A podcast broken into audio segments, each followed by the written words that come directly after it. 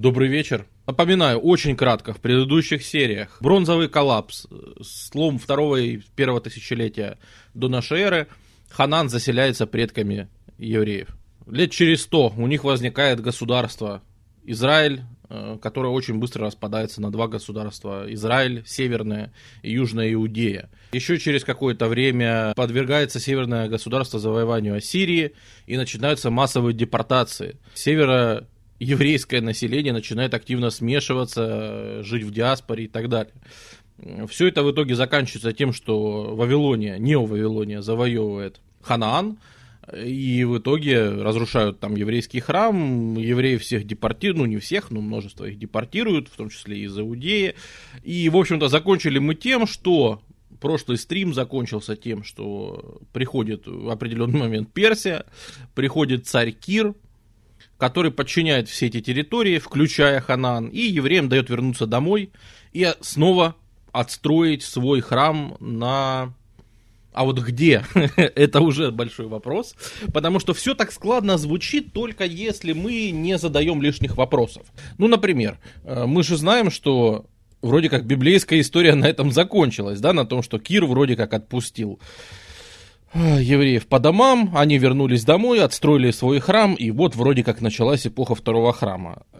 Это, конечно, прекрасно, но, судя по археологическим раскопкам, классический Ветхий Завет еще в этот момент не сложился. Он продолжает, традиция только продолжает складываться. Северные израильтяне считают, что Кир их отпустил восстанавливать храм на горе Гризим. Это севернее, это в Самарии впоследствии их будут называть самаритянами. То есть самаритяне и евреи это очень близкие народы на самом деле. Практически, ну, когда-то они вообще были, по сути, одним и жили в одном государстве. Но самаритяне считают, что Богу Яхве надо молиться на горе Грюзим, и они там восстанавливают единственный, самый свой важный храм. А в Иудее друг, другие люди считают, что надо на, вот, на той горе, которую мы называем храмовой горой, там должен быть храм. Вообще-то 6 век до нашей эры, на секундочку. То есть еще лет 300-400 будет складываться нормальный канон.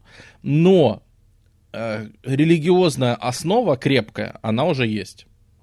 Очень важен вопрос, как бы это помягче-то сказать, э, да никак, наверное, не сказать, чистоты крови.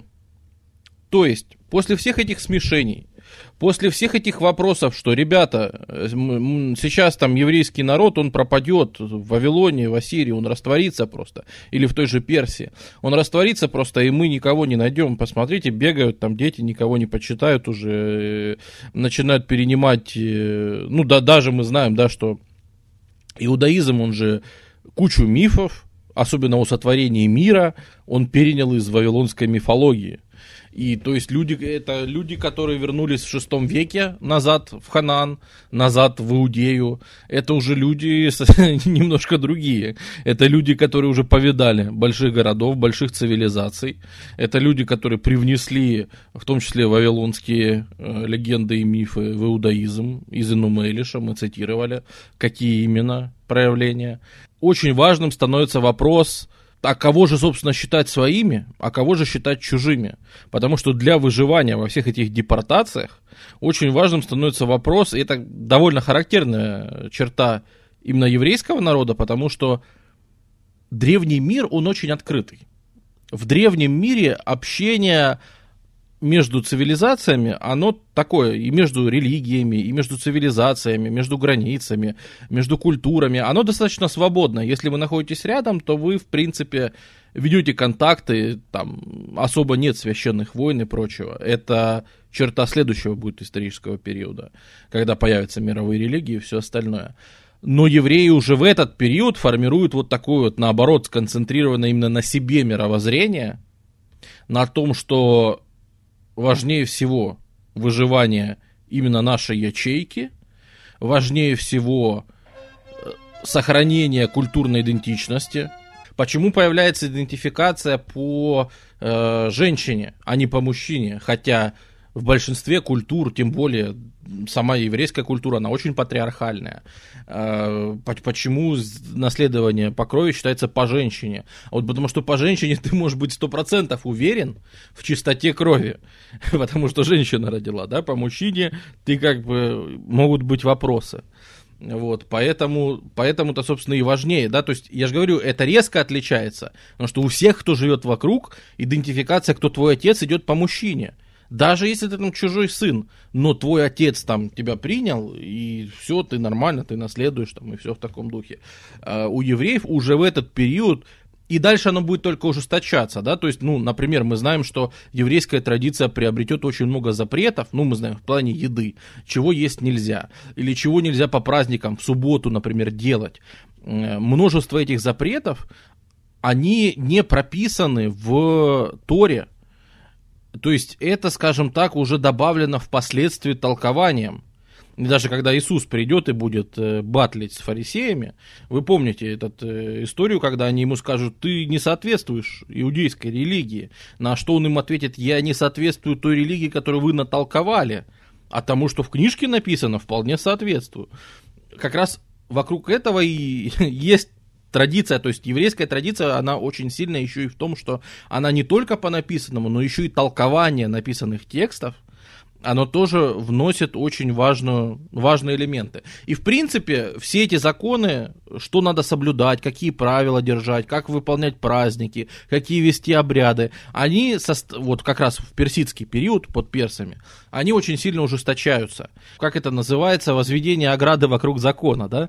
То есть прописано, например, не делай, не разжигай костер, например, значит, надо запретить и подбрасывание поленьев в костер, и э, там, я не знаю, э, поднести просто к костру какие-то эти поленца, чтобы они рядом лежали. То есть надо запретить все, что имеет хоть малейшее отношение, чтобы у человека даже не было возможности случайно нарушить предписания книжные потому что ему в жизни запрещено гораздо больше, чем написано в книжке. Поэтому уж если он будет держаться того, чего, чего ему учат старшие, то, то то, что в книге он не нарушит 100%, даже случайно. Как, как и в плане еды. Понятное дело, что евреи, расселяясь, особенно потом в диаспоре, они постоянно будут сталкиваться с новыми видами животных, они будут сталкиваться с новыми видами там, э, ну вообще всякой еды, и решение, что кошерное, что нет, оно будет все время расширяться как раз за счет того, что люди, которые будут толковать, ну, в нашу эпоху это будут фарисеи, э, впоследствии это будет равинская традиция, они будут понятие того, что такое кошерная еда, они будут ее расширять. Э, на всякий случай. На всякий случай, вот это непонятное животное, топирка какая-то бегает непонятная. Вот что с ней делать? Можно ее есть или нет? Если непонятно, то лучше сказать, что есть нельзя. Вот. И это правило на самом деле применимо везде. И, ну, то есть ко всем сторонам жизни.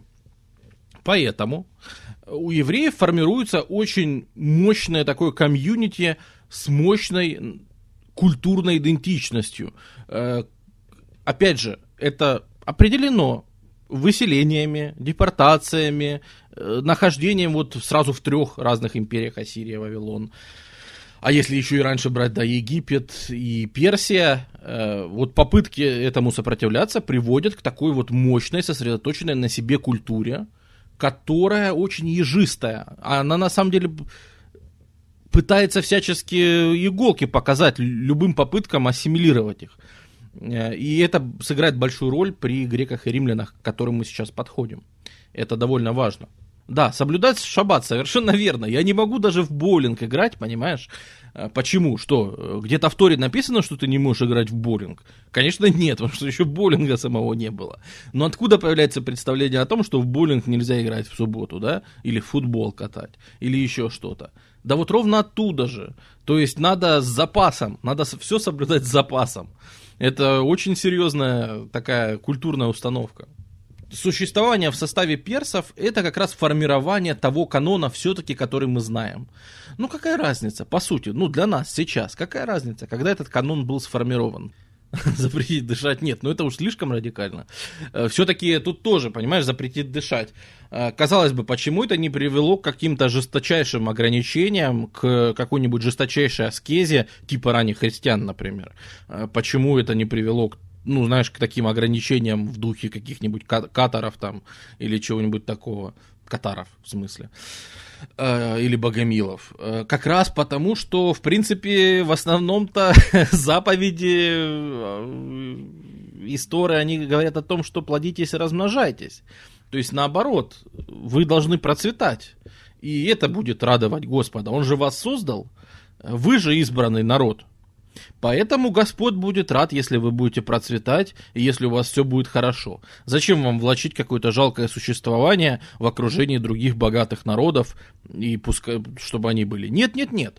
Наоборот, раз вы избраны Богом, раз вы народ особый, например, Мессия э, рождается именно из э, еврейского народа, э, ну, как ну, считается, да, согласно традиции, значит, Значит что? Значит, конечно же, народ должен жить и процветать, и показывать всем пример, и быть лучше всех. То есть это как раз следует, ну, а это, понятное дело, там любые аскезы, любые там прибеднения, оно как бы само собой а персам тогда все были одинаковые. Да, вообще, как и в принципе, то есть у персов никаких особых предубеждений не было. Когда мы говорим, что персы отпустили домой евреев, чтобы они там храм отстроили, вы же понимаете, что это не какое-то особое отношение к евреям, это скорее персы всех домой отпустили. То есть э, у персов не было вот этой про- программы типа, куда вас там переселили вавилонцы, там и живите. Нет, они сказали, что если вы чувствуете, там, что ваше место там, откуда вас депортировали, пожалуйста, и возвращаются многие народы, и э, просто евреи одни из них, да, и так как мы их сегодня обсуждаем, понятное дело, что, в, в принципе, все народы были отпущены по домам. Предоставление самим себе, оно заканчивается с приходом известного нам персонажа, который да, Александр Филиппович э, приходит в этот регион, начинает свои персидские войны, и, в принципе, завоевывая Египет, ему нужно проходить через наш сегодняшний обсуждаемый регион. Традиция говорит, что он был даже в Иерусалиме, но не совсем понятно, что, что ему в этом Иерусалиме делать. Э, наверняка он проходил по берегу, тем более мы знаем, какие города он штурмовал, да, он штурмовал финикийские эти города всякие, Тиры, Библы и все прочее. Э, в общем, в своей египетской кампании и на пути из нее дальше в Персию Александр завоевывает в том числе и Иудею, в том числе и эти земли. При этом Александр, в принципе, оставляет персидскую систему управления, только обменяет ну, на своих людей наместников, оставляет, в общем-то, самоуправление еврейское, такое же, как и было. То есть, главное это первосвященник, э, есть там свой царь, э, есть первосвященник, э, который отвечает за всю религиозную жизнь. Религия и государство у евреев слиты очень крепко, испаяны очень крепко. Все управляется, приносите жертвы как хотите, делайте что хотите, просто вы теперь включены в империю, да, там какой-нибудь имперский налог, что-то в этом духе действительно присутствует, но это очень мягко. То есть Александр обращается очень мягко, по сути он оставляет персидскую систему. Э, настоящий же интерес начинается, когда Александр умирает. Потому что после смерти Александра начинается сначала войны диадохов, а начинается вообще эпоха эллинизма. Эпоха эллинизма – это слияние греческой и восточной культуры – Греки оказали э, сильнейшее влияние вообще на весь этот регион. Вот спрашивает э, мистер Ламинат, а чего в пустынях такой-то движ был? Э, движ был не просто так, а движ был из-за из торговых путей. Движ был из-за торговых путей, причем чем ближе мы будем к нашей эре, тем больше активизируется уже даже путь, путь специй. То есть из Персидского залива, по побережью Персидского залива, арабы через будущую Набатею, поставляют э, товары э, к побережью. И так как греки пришли в этот регион, и все-таки культурный центр считается, что он где-то там в Греции, в Македонии, то Восточное Средиземноморье, оно начинает сильно быть направленным именно на морскую торговлю. Египет, да, его столица, это, ну, в Египте начинают править Птолемея, это греческий город Александрия. Если это Сирия, да, там, то там греческая Антиохия, там впоследствии Акра какая-нибудь будет. То есть здесь строятся горо- города, которые Мало того, что они преимущественно греческие, так они еще и направлены, в принципе, на торговлю по Средиземному морю. Поэтому то, что раньше, например, шло из Месопотамии, вот эти вот все знаменитые торговые пути на север, как их доставить к морю? а только через, Иерусалим, только через Иерусалим, через Ханан, через Ливан, через вот эти вот, э, ну, то есть через области, которые называются Иудея, Самария, там, Галилея. Вот, вот только через эти области и можно доставить на побережье к торговым городам э, все эти товары. И, в принципе, чем дальше к рубежу до нашей эры, нашей эры, тем сильнее эти торговые связи. И вообще с приходом греков они очень сильно переформатировали регион. Потому что если до того, как они пришли, действительно евреев можно было оставить, и пускай они там варятся сами по себе, верят во что хотят и так далее, то греки же, они приходят надолго. Греки приходят для того, чтобы здесь всех отформатировать. Греческая культура и так достигшая высот в классический период, в архаический и классический, э, в период эллинизма, ну, на мой взгляд, достигает просто своего рассвета, потому что помимо какого-то пафоса, одухотворенности и возвышенности, эллинизм приобретает гораздо более близкие к человеку черты, всякую мерзость, алкоголизм и, в общем, все остальное, что на самом деле делает эллинистическое творчество гораздо ближе к людям и гораздо более, которому можно больше переживать, соответствовать. В общем-то, про эллинизм тоже был отдельный стрим. Эм, можно на YouTube-канале запись посмотреть. Греков этот регион начинает сильно тяготеть, во-первых, туда на запад, то есть для нас это важный регион. И второе, почему здесь разворачивается такая движуха, почему до евреям всем есть дело в этот период. Э, и второе, очень, второй очень важный факт, почему евреев никто не может оставить в покое, это потому что чисто география. Э, к сожалению, или для некоторых к счастью, в общем, так сложилось, что последователи Александра поделили эти земли по генералам. Да, Птолемею, как мы помним, отошел Египет, Селевку Никатору отошла Сирия и тут еще куча территорий. И вот это вот кровавое мясо с фалангами, слонами, э, пельтастами и прочей жутью, которая в этом регионе, ну, просто начинаются, скажем так, лет 100-150 лет войн, практически не прекращающихся. И граница этих войн, по крайней мере, граница между двумя воюющими государствами, государством Птолемеев и государством Селевкидов, эта граница проходит как раз по нашей с вами рассматриваемой территории. Да, перекресток континентов, действительно, все правильно, слишком место стратегическое, да еще и тут баланс сил. Никто не может взять как бы верх. Потому что сразу после Александра лет 100 регион больше контролирует Египет, то есть, ну, это уже греческий, эллинистический Египет, да, это Птолемеи. Впоследствии, там, после 200 года, чаще эта территория принадлежит сирийцам, то есть селевкидам. Да, у них были самые жаркие тусы, и это мягко сказать, потому что вот эта вот боевая граница, на которой все постоянно переходит из в руки, она здесь существует, ну, грубо говоря, с 300 года до нашей эры, да, даже считаем, давайте так возьмем, с 321 года и до, до упора, до прихода римлян э, в, в первом веке до нашей эры. Это редкое место в регионе, где нет нефти. Вот именно, что этот регион ценен своей географией и торговыми путями. В регионе нет не только нефти, в регионе вообще ничего нет. В регионе нет меди, нет олова. В регионе нет, в принципе, ничего такого, что было бы, ну, знаешь, из-за чего надо контролировать, как бы, э, ну, обычно территории. Но в то же время сама его география такова, что мимо него пройти очень сложно. Ну, тут, тут, тут приходится много воевать. И э, на регион, конечно, сосредоточены э, все интересы региональных государств именно на него.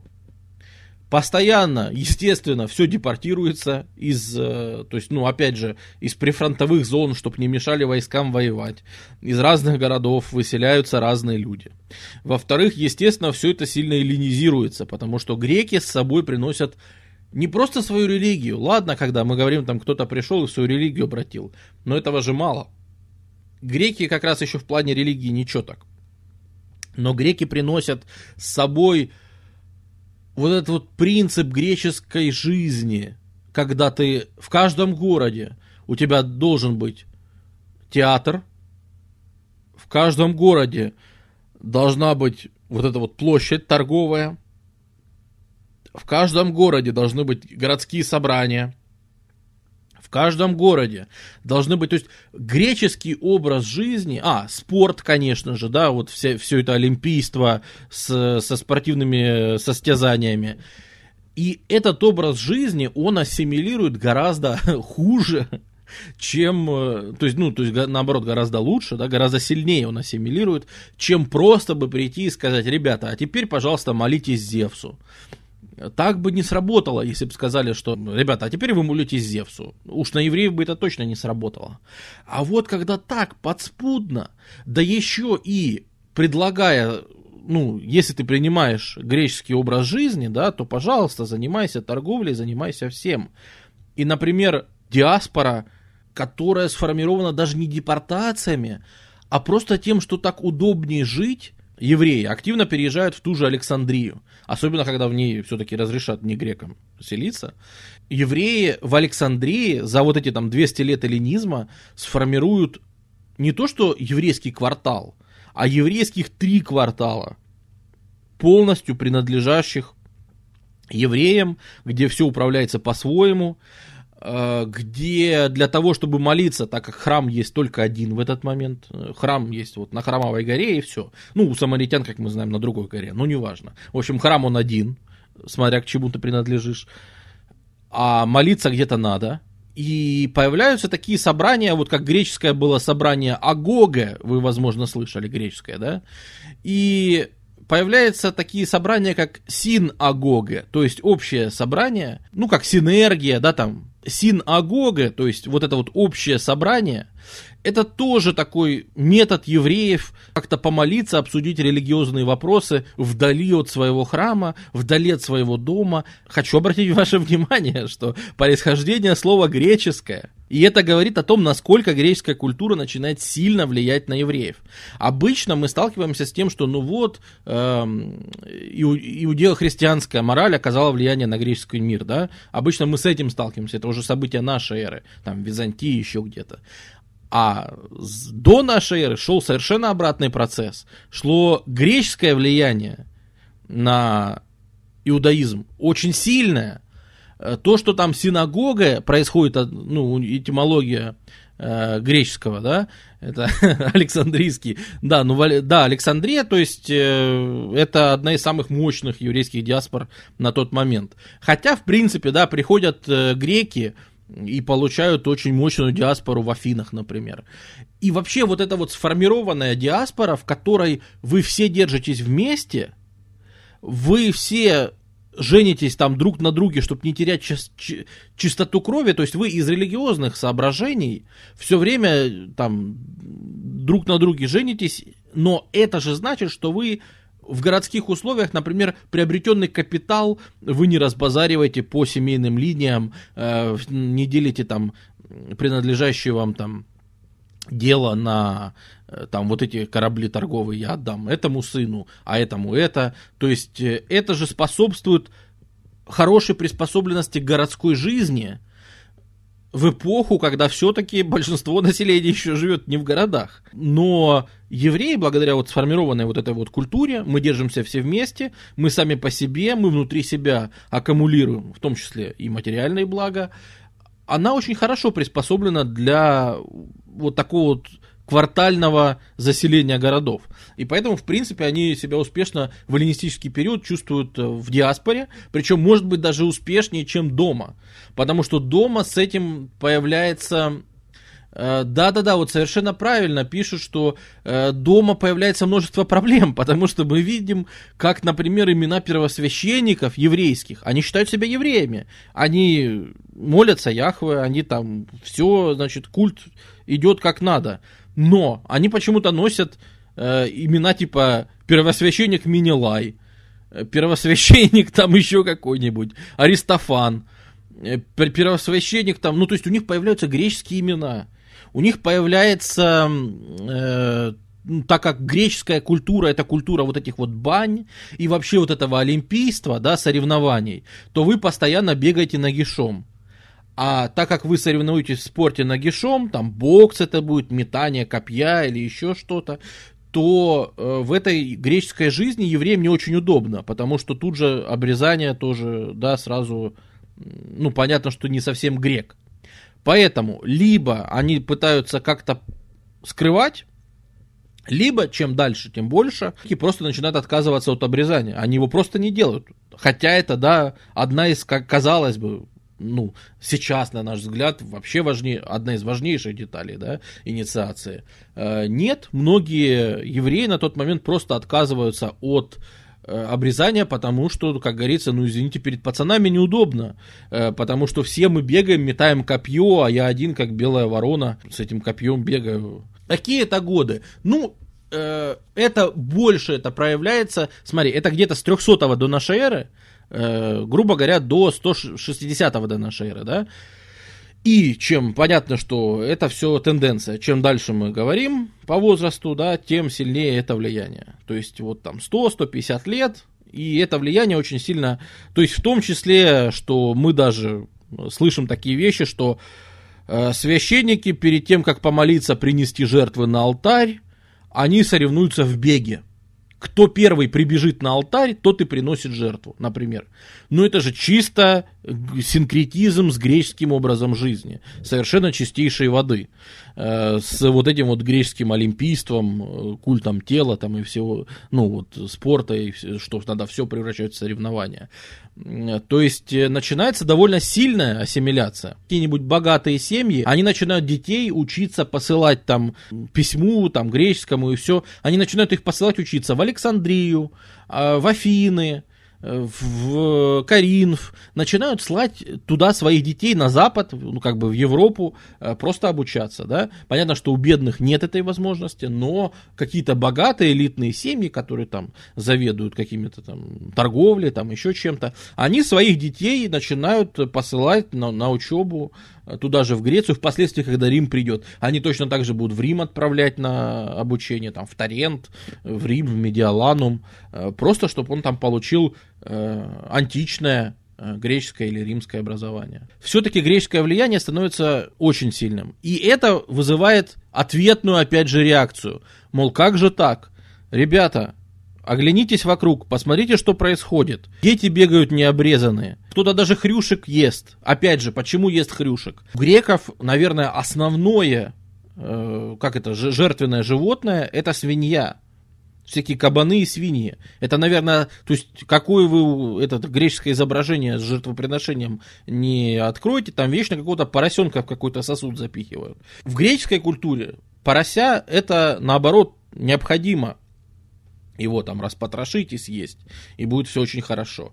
Э, в иудейской традиции не принято, но элита и управление, да, цари, э, еще же нужно понимать, какая сильная эллинистическая пропаганда идет. Потому что со времен Александра все диадохи, все его последователи, и Птолемеи, и эти самые, они же все себя считают, ну, называют богами.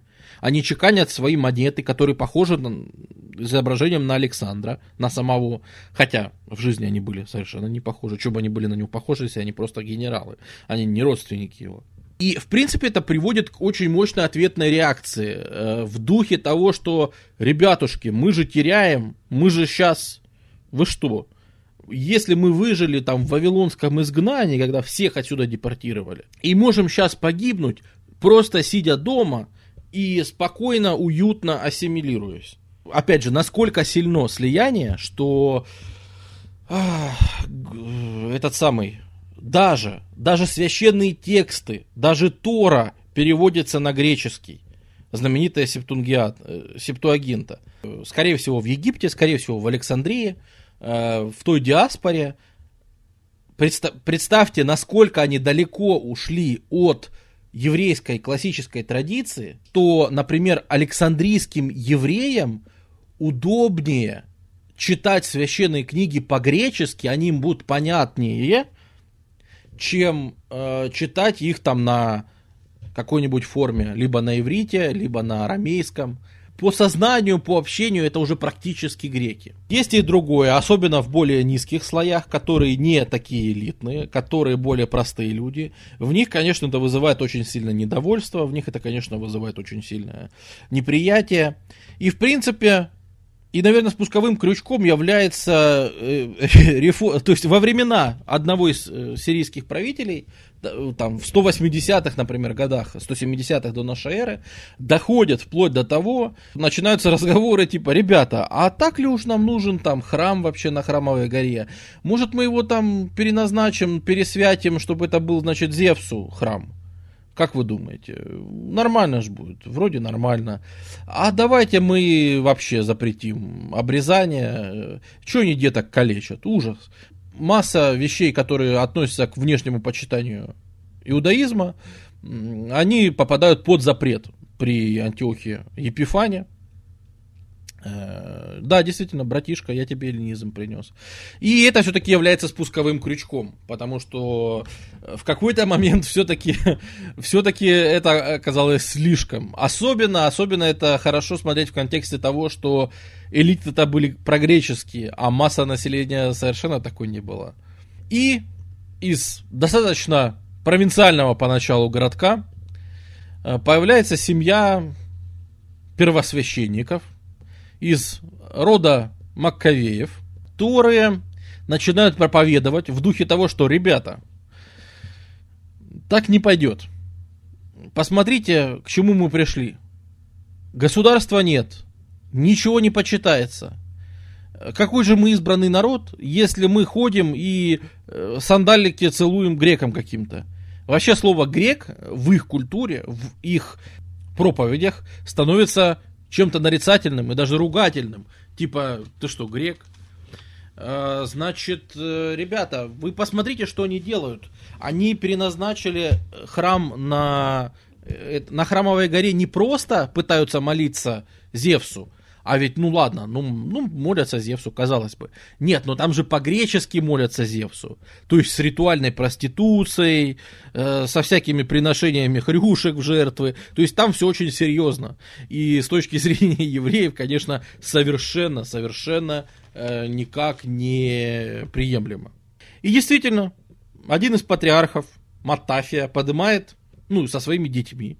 Он поднимает восстание э, в 167 году до нашей эры, знаменитое восстание Маковеев, которое очень успешно. Поднимается восстание, которое вообще-то всю страну э, подымет на уши, и более того, которые смогут даже кое-что себе выбить, потому что в этот момент и у Сирии хватает проблем. Давайте мотнем нашу большую карту. А семья Маковея имеет отношение к религиозному празднику Маковея? Конечно, конечно. То есть то, что ты думаешь, то есть, ну, это этот же спас, э, который э, Маковый спас э, в православной традиции, это в честь как раз Маковеев мучеников, это как раз в честь них. Поэтому, да, там в честь них, в принципе, есть праздник, который в православной традиции наложится на народный славянский праздник. Первый урожай, когда собирают фигню, которая не урожайная, да, когда собирают мак, мед, то есть это еще не начали нормальный, нормальный урожай собирать, но уже чего-то первое собирают. И вообще-то это в честь еврейской семьи Маккавеев, и в честь их восстания, и в честь там мучеников Маккавеев, да, в честь именно этой семьи.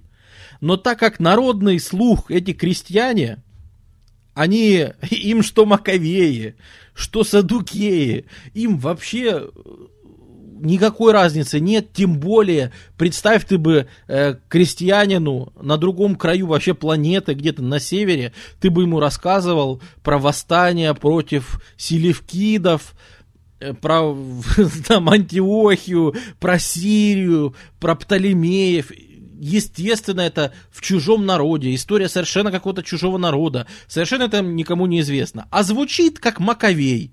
Ну, типа маком веет. А, ну раз веет маком, значит на этот праздник надо есть мак. В общем, и поэтому, э, да, в народной этимологии действительно знаменитый православный праздник Маковеев, он часто в народе называется как просто Маковей. В смысле веет маком. Ну, что, веет маком. Ну, это, это хоть понятно, к чему это, это приспособить в своей повседневной жизни эти проповеди, хоть понятно, к чему их приспособить. К тому, что маком, маком веет. А, то есть, если бы сейчас каким-нибудь э, современным ребятам рассказывали э, про Маковея, да, ну, они бы маковый спас сделали бы праздником Аймака, да, там, а потом бы яблочный спас, точно, точно, если есть маковый спас и яблочный спас, это точно бы для всех бы фанатов Стива Джобса, сейчас бы было бы, они переначали сто процентов как-нибудь на свой лад. Ну, а раньше это все было больше к урожаям привязано, поэтому, поэтому у нас э, Маковеев ассоциируют с неким маком и с тем, что он веет. В общем, как бы то ни было, это восстание, оно очень серьезное. То есть, э, это восстание носит такой антиэлитный характер, потому что, например, вопрос «ты грек, на тебе по голове», э, сам Маковей, у, него кличка Молот, серьезная, да, вот, то есть э, Молот в смысле, потому что он молотком всех этих ребят просто убивал, э, кто не кто отклонялся от иудейских традиций. То есть ты называешь себя евреем, но ты не обрезан, на тебе молотком по голове. Ты называешь себя евреем, но ешь, э, как это называется, явство, явство жертвенное, в общем. Э, значит, на тебе молотком по голове. И так далее. То есть начинаются чистки э, на тему религиозной чистоты. Ну и заодно еще и на тему кровной чистоты, в принципе, тоже в каком-то смысле. Потому что, конечно же, многие смешиваются с греками, а значит, они уже не совсем евреи. И вообще вот э, чистота крови, она на самом деле в тот момент довольно важна, и эта концепция не очень обычная для древнего мира, где все друг с другом смешивались. Э, тем не менее, именно чистота крови у них была довольно важной. И да, совершенно верно, тут кто-то поправляет, что это не надо думать, что это именно евреи восстали против целой империи селевкидов и успешно э, закончили восстание. Нет, конечно же нет, совершенно нет. Э, дело в том, что империю селевкидов в этот момент все соседи по кусочкам пытаются растащить, чего-нибудь от нее откусить. Конечно же, Египет предъявляет кое-что, и его поддержкой заручены. Конечно же, Рим Э, уже Рим потихонечку у него перед глазами начинаются македонские войны, да, вот, вот, вот же они, вот же они практически на носу. И поэтому, так как Рим постепенно начинает вторжение в эллинистический мир, потихоньку, он начинает тоже приглядывать. Так, а где, значит, э, какие, какие, поддержка каких мелких ребят можно заручиться? То есть любой кто находится в оппозиции к сильным местным государствам, он становится союзником Рима. Пока только на словах. Рим ничем реально помочь не может, но типа мы шлем вам наш привет, в таком духе, да, в таком духе он помочь может.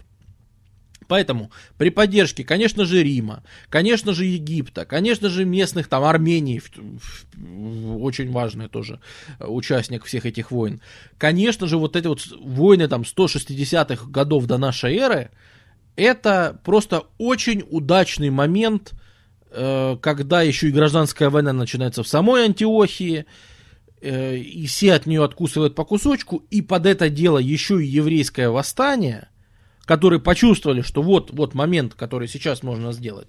И Александр Балас занимает э, престол у селевкидов. Естественно, он очень хорошо относится к евреям. Он им дает широчайшую автономию.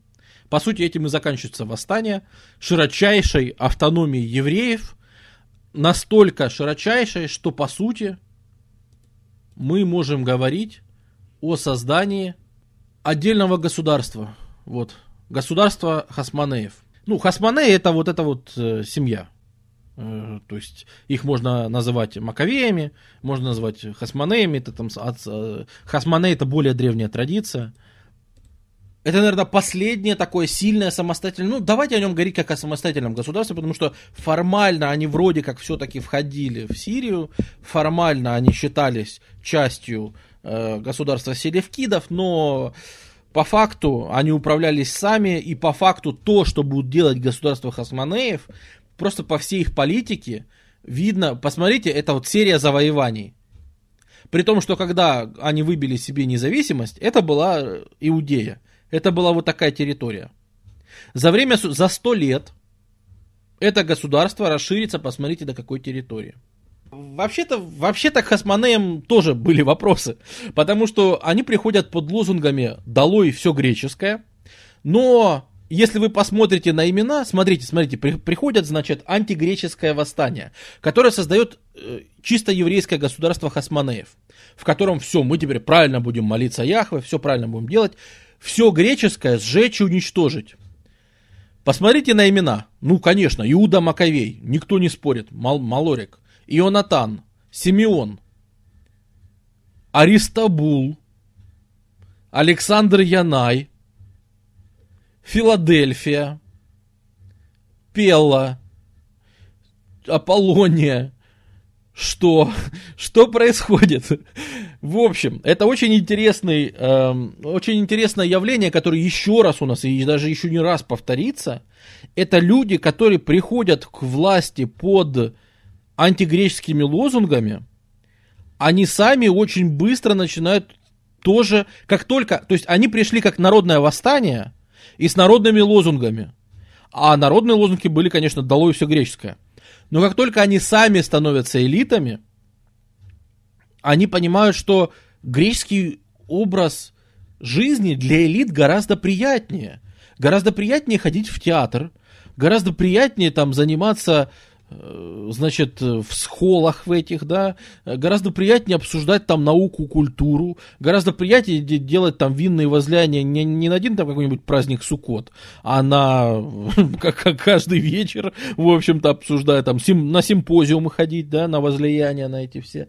Естественно, это гораздо интереснее и лучше, и вообще э, мы же элита, в конце концов, надо себе многое позволить, э, построить себе красивые дворцы. А что значит красивые дворцы. В регионе все способные архитекторы и все остальные это либо греки, либо люди, которые у греков все переняли. Поэтому они все равно строят все эти колонки, все эти э, греческие ордеры, там дарийские всякие и все остальное. Они все равно так и строят в баньке попотеть. Вот действительно.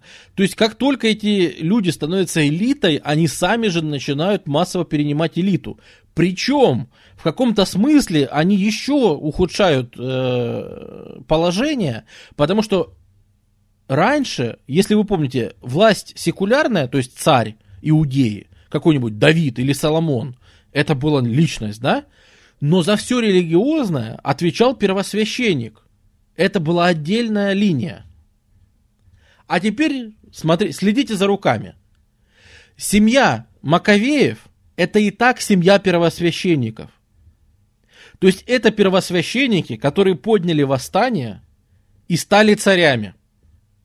Любой царь, какой-нибудь Аристабул или какой-нибудь Симеон из Хасманеев, он был одновременно и царем, и первосвященником. То есть в одних руках он сосредотачивает и религиозную жизнь евреев, и обычную жизнь, государственное строительство и все остальное, что вообще-то напрямую противоречит еврейской традиции. Первосвященником не может быть человек, э, на чьих руках кровь. Он, э, как это, он не чист. Э, вообще чистота, в том числе и ритуальная, не только крови, а ритуальная чистота – это важнейшее, то есть мы могли бы целый стрим посвятить как там они вели дебаты, что такое ритуальная чистота. Например, у нас есть чистая струя из чистого источника, но она льется на нечистый пол. И если чистая струя касается нечистого пола, разве нечистота пола не передается вверх по струе и в сам источник. То есть, может быть, сам источник, извергаясь на нечистый пол, сам становится нечистым. И, а может быть и нет, а может быть э, наоборот, вода из чистого источника, попадая на нечистый пол, делает пол чистым и святым, и теперь на нем можно проводить там э, ритуалы, жертвоприношения и все остальное, да? Это сложнейшие дебаты, это такая намотанная, мозги на, намотать на перо и сидеть долго думать и обсуждать. Короче, всем этими обсуждениями хитростями вообще очень сильно еврейская традиция заморочена, из нее потом повырастают всякие каббалы и прочие заморочки, в которых вообще просто без веществ а, просто не разобраться. Но в любом случае, э, действительно, в это погружаться мы лучше не будем, но ритуальной чистоте отводится огромное влияние, внимание.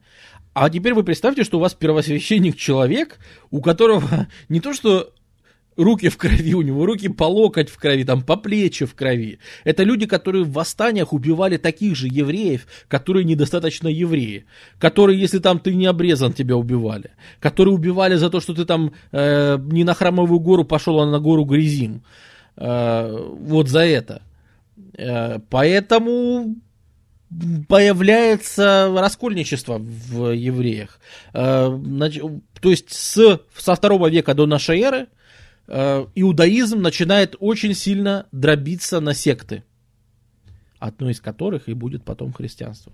Но вот этот процесс, он начался за 150 лет до нашей эры, и этих сект будет просто море. И в каждой секте будет свой мессия, и в каждой секте будут примерно свои представления о том, как правильно молиться, а все остальные, конечно, это неправильно, как, как молиться.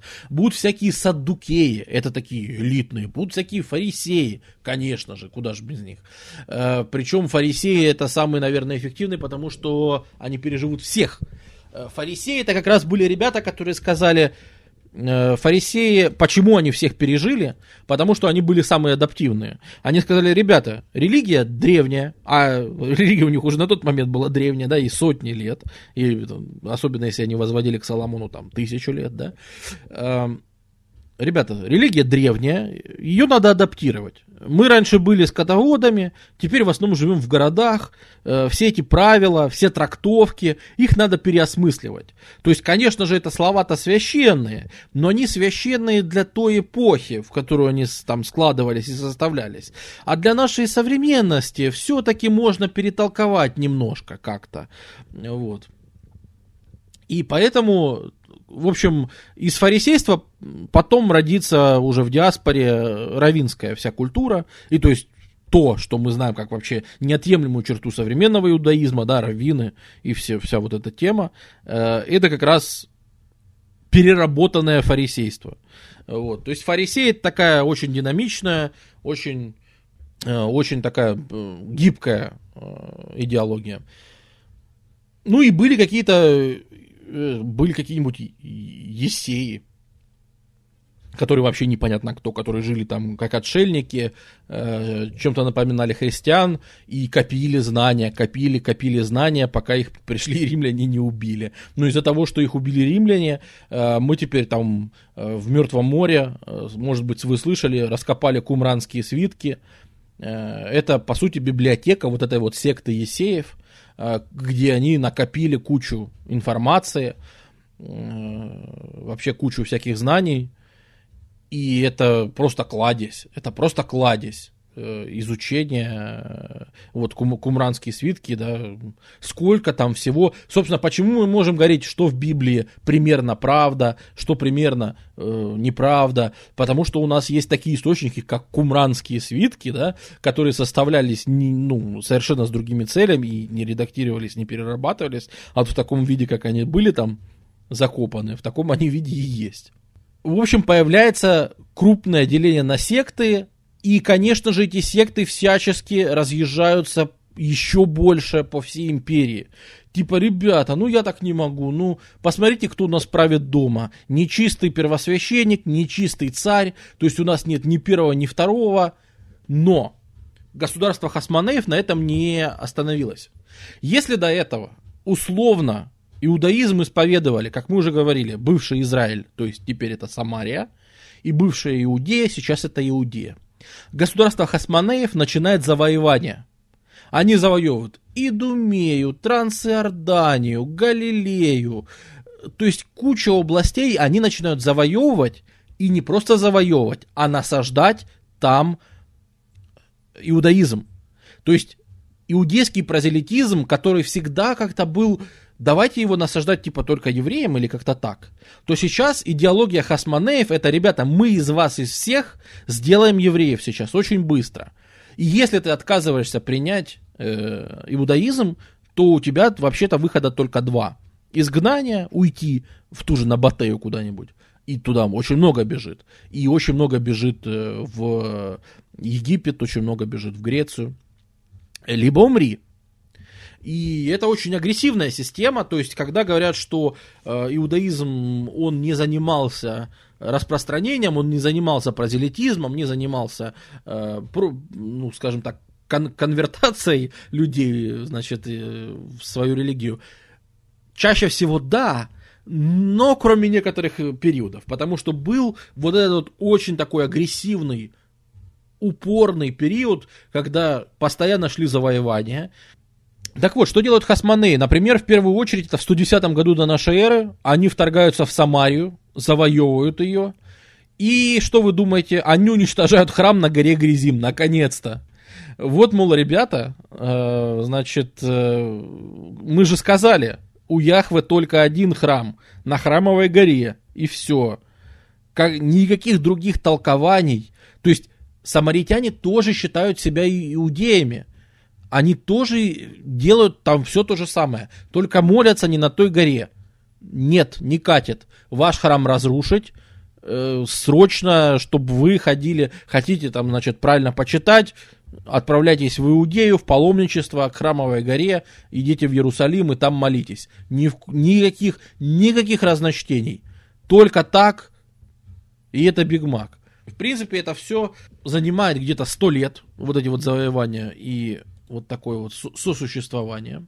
Да, и, наверное, вот, вот что я скажу. Итак, сейчас будет спорная теория, которую доказать нечем. Внимание. А, значит так, вообще-то только в этот период впервые серьезно завоевывается Галилея. И э, впервые э, по-настоящему в Галилее распространяется иудаизм. Это происходит примерно там 100 лет до нашей эры примерно сто лет до нашей эры. Галилею населяет немножко другой народ, не совсем евреи, они и туряне назывались в то время, но они будут ассимилированы, и, конечно, потом это будут только евреи, конечно же. Как раз вот хасманы их и ассимилируют. А, значит, а теперь, внимание, вопрос. Так как мы уже разобрались с тем, что как только иудаизм выходит куда-то из Иудеи, он приобретает свои местные черты – в Самаре он немножко был другой. В Идумее он немножко был другой. В Александрии он немножко будет другой. Так вот, очевидно, очевидно, что он немножко другой какой-нибудь, какой мы не знаем, так как ничего не сохранилось, был и в Галилее. А Галилея – это Назарет. А из Назарета потом выйдет такой мессия, как Иисус. И есть такая теория – Опять же, доказательств ноль. Как говорится, что хотите, то и думаете. Есть такая теория, что христианство это и турейское, вот этого народа, который там ассимилировался, но это и турейское переосмысление иудаизма. То есть он потом придет из Назарета, хотя в официальной традиции считается, что он в Вифлееме родился, да-да-да, я это все знаю. Но, скорее всего, это придумано, потому что что-то когда о нем упоминают там римские источники там в первом веке нашей эры, да, почему-то там Иосиф Лавий, там еще кто-то, они что-то его все говорят, что он из Назарета, они не говорят Иисус из Вифлеема, вот. Э, то возможно, возможно, это просто одна из теорий, доказывать ее как бы нечем, да и ну зачем. Но это вполне возможно исторически, что христианство это, это именно и турейское переосмысление иудаизма. Потому что и турейцы были в иудаизм обращены всего лишь за сто лет до появления, до ну, мы, так как мы не можем точно сказать там дату рождения, не рождения, да, ну, примерно за сто лет до вот этой всей э, новозаветной истории. То есть как раз, в принципе, учитывая там нарастание отклонения, пошли по своему пути, переосмыслили, примерно укладывается. Так что это интересная такая точка зрения, как, как гипотеза, пожалуйста, имеет право на жизнь. Может, когда-нибудь чем-нибудь и подтвердится. Вот. А Иисус точно был, ну, скажем так, каких-то сильных причин сомневаться в этом особо нет. То есть нет, э, объясню, нет упоминания от современников, да, которые бы жили там, ну, в каком-нибудь там пятом году нашей эры и чего-то сказали. Или там в тридцатом году нашей эры жили бы и сказали, да. Но ничего удивительного в том, что такой мессия был, учитывая, что их тогда там примерно 12 человек, мессий было, там в регионе этих мессий было очень много, и это вообще время было такое. Ну, давай сейчас после паузы вернемся и рассмотрим. Вот, поэтому тут я не вижу смысла останавливаться с исторической точки зрения подробно на том, о чем почти нечего сказать. Ну да, да, то есть это, это же точно так же, посмотри, как э, с Мухаммедом. В том, что Мухаммед э, личность э, историческая, никто не сомневается, да, но ведь его проповеди тоже были записаны только после его смерти пока он был жив, как-то не считалось, что нет, ты приди Мохаммеда послушай. Что я тебе буду пересказывать, да? Что я буду записывать? Ты приди его сам послушай. Но смысл в том, что история Хасманеев заканчивается довольно печально. История э, Хасманеев заканчивается следующим образом. Э, как мы знаем, Рим уже вплотную подходил к этому региону, и Рим уже давно присматривался, в том числе и на эти территории, э, потому что Рим понимал, что там дальше лежит э, Месопотамия, и вообще интересно и вкусно туда добраться. У Рима уже крепко глаз лежал на Египте. Это же всякие уже на подходе истории там с Клеопатрами и всем остальным. В итоге, когда у Хасманеев начинается очередная гражданская война за наследование престола, кто будет лидером, э, Хасманеи решают позвать на помощь ну, то есть одна из сторон противоборствующих, э, не могут они определиться, кто будет ими дальше править. Э, они решают, что, ребята, помните, мы когда-то к Риму обращались за помощью? Вот есть такая Римская республика, они прекрасные, там царей нет, в Риме вообще все чудесно. Давайте съездим в Рим, запросим помощь в нашей гражданской войне. Римляне это же отличные ребята, помогли тогда, когда мы образовались, только вообще у Хасманеев хорошие отношения были с римлянами. Э, вот. И давайте, значит, э, ну и, и сейчас позовем в том числе римлян. Приезжают э, послы Хасманеев в Рим, перед Сенатом выступают, говорят, ребята, нам нужна помощь. Сенат говорит, конечно, помощь мы сейчас вам обязательно предоставим. Отряжают такого товарища, как Помпея, возможно, вы знаете, слышали такого. Вот. И Помпей приезжает э, просто с войсками сюда и просто присоединяет эти территории к Риму. Говорит, ну что, я вам помог, моя задача здесь закончена. Спасибо, до свидания. Э, и уплывает. Вот. И, значит, э, как тут все преобразовывается очень интересным образом, давайте покажем. Ну, вот, это мы сейчас сто лет Хасманеев промотаем. Вот приходит Рим, и вот она у нас Иудея. Э, вот. Технически это обустроено немножко особо. То есть технически это обустроено так, что Э, в Иудее там правит первосвященник, то есть царя в Иудее мы сажать пока не будем, он впоследствии появится. Но Иудея это такая будет этнархия, то есть э, национальное образование в рамках Рима. Э, у вас пускай будет тут первосвященник, сам управляется как хочет, но формально мы вас включаем в провинцию Сирия, то есть вот сирийская провинция этого самого то есть этнархия Иудея подчиняется сирийской, римской уже провинции, потому что они завоевали вот в том числе тех же, э, ну, селевкидов. И сюда уже крепко пришли римляне. О том, что будет дальше, поговорим давайте после небольшого перерыва.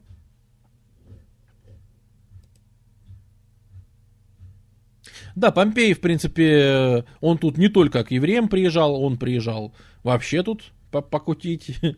Вот, ну, я же говорю, римляне стремительно, стремительно римляне идут. Это уже Помпей, а значит, это уже все эти разборки. Рим стремительно входит в свой в республиканский кризис, который закончится образованием Римской империи. Э, и, в общем-то, на этом, на приходе Помпея в 64 году до нашей эры, э, у нас заканчивается греческий период и начинается римский. На самом деле они мало отличаются, даже в римские времена евреи будут называть вот этих вот всяких пришлых или элиты, или всех этих ребят, они будут греками, честно, называть. Ну, потому что в регионе многие говорят по-гречески, и поэтому как-то так удобнее. Недолго, 20 лет примерно было, э, это, существовала эта этнархия, потому что э, в регион приходит Парфия, э, парфяне, ну вот, очередная итерация персов, можно так сказать. Они вторгаются в временно регион отвоевывают перс, э, парфяне. И что интересно, завоевание вот этого региона Парфии, оно тут недолго продлится, там три года буквально, но в эти три года успеет произойти большие изменения, а именно один из наместников этой этнархии, Ирод, еще молодой, молодой, веселый Ирод, он сначала бежит просит у Египта помощь, там еще у местных, местные ему не помогают. Ирод бежит в Египет к Октавиану, встречается с Октавианом Августом, говорит, таки здравствуйте, меня зовут Ирод, дайте мне, пожалуйста, войска, я приеду, отвоюю для вас, э, значит, э, Иудею, только на том условии, что я там стану царем. Никакой этнархии, никаких вот этих вот ваших подчинений. Нормальная, значит, римская провинция, в которой я там царь. Ну, то есть, как, как римский наместник. Ну, и в принципе, примерно так и случается.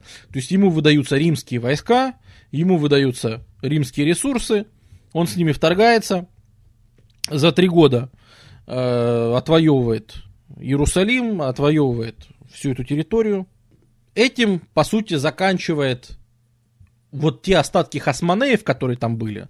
Э, потому что римляне же пришли формально помогать хасманеям в их гражданской войне, правильно? И этнархией все еще правили бывшие хасманеи. Э, но вот тут они заканчиваются, потому что когда приходит Ирод, он с помощью римлян тут быстро наводит порядок.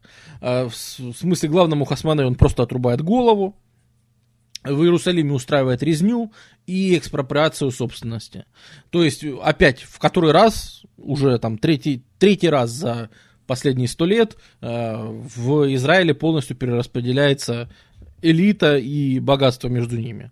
Но, как мы увидим тут же, э, сам Ирод и тех ребят, которых он посадит, эти элиты, они очень быстро становятся, ну, теперь только не греческими, а романскими.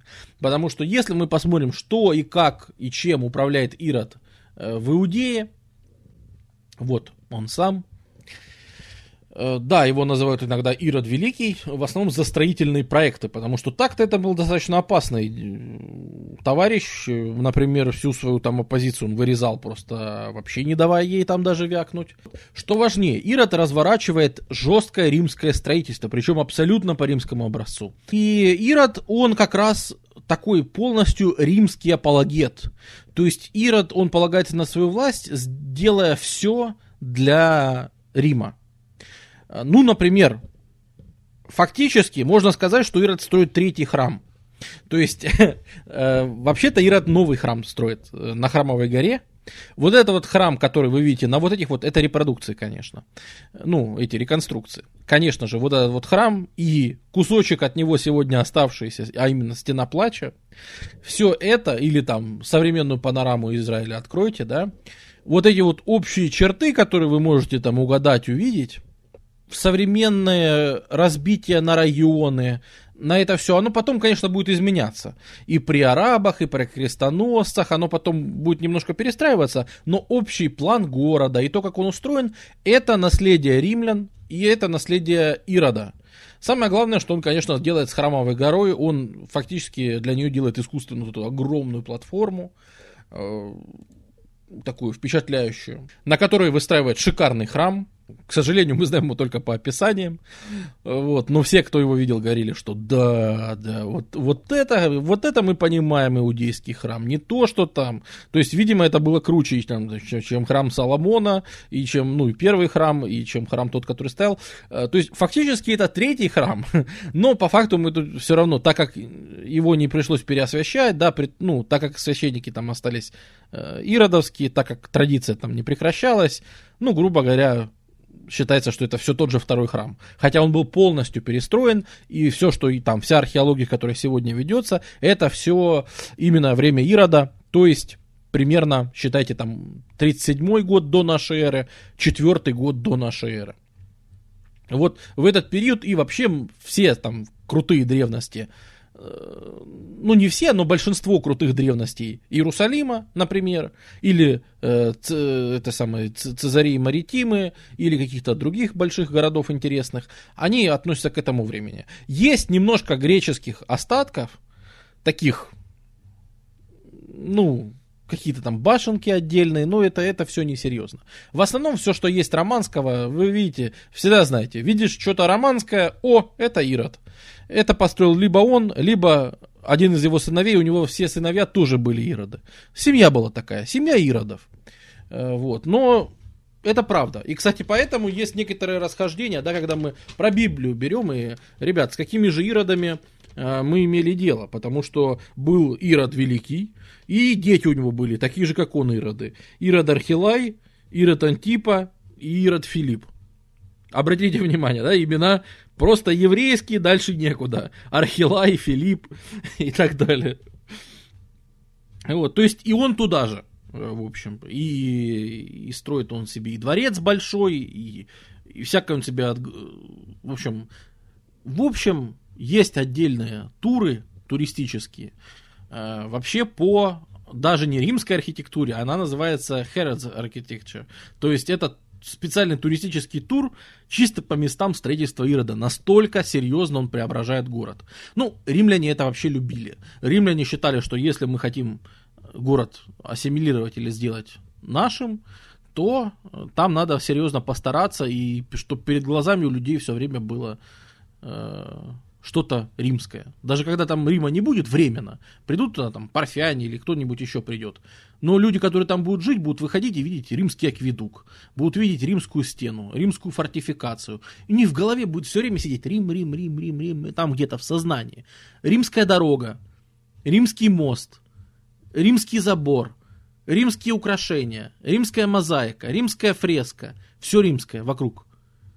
И кто-то тогда сам. У тебя способов выразить-то свою мысль не римских особо не будет. Евангельская история резни младенцев Иродом. Историческая? Нет, Декарт это не историческая история, потому что Ирод резал младенцев, но он не резал, ну, не тех младенцев резал.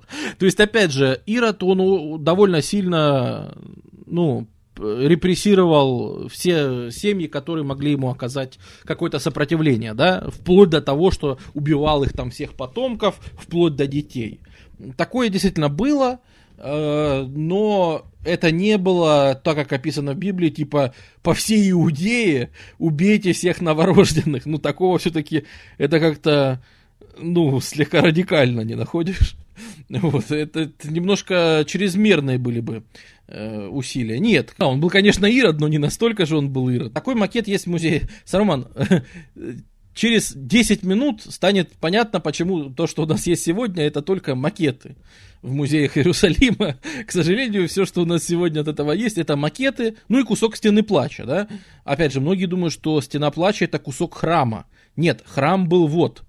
Сегодняшняя стена плача это кусок внешней стены платформы, на которой стоял храм.